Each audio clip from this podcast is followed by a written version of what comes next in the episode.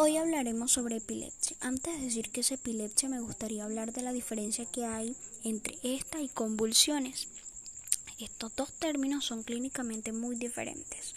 La convulsión como tal se refiere al incremento de la actividad neuronal en una parte específica del cerebro.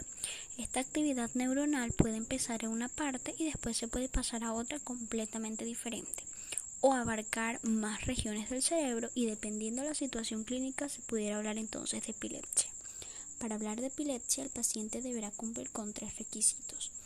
Que presente dos o más crisis convulsivas, que estas convulsiones tengan la característica de ser recurrentes y que la explicación de todo este fenómeno convulsivo sea debido a una causa orgánica. Ahora sí, ¿qué es epilepsia?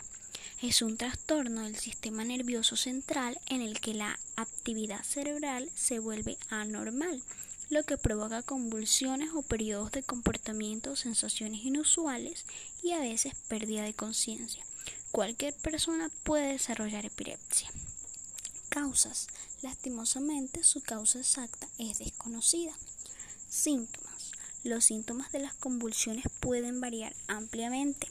Algunas personas con epilepsia simplemente miden de manera fija por unos segundos durante una convulsión, mientras que otras mueven repetidamente los brazos o las piernas.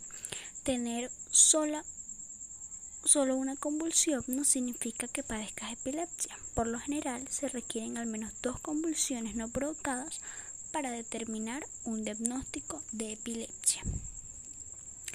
Eh, crisis generalizada afectan a dos hemisferios cerebrales desde el principio de la crisis.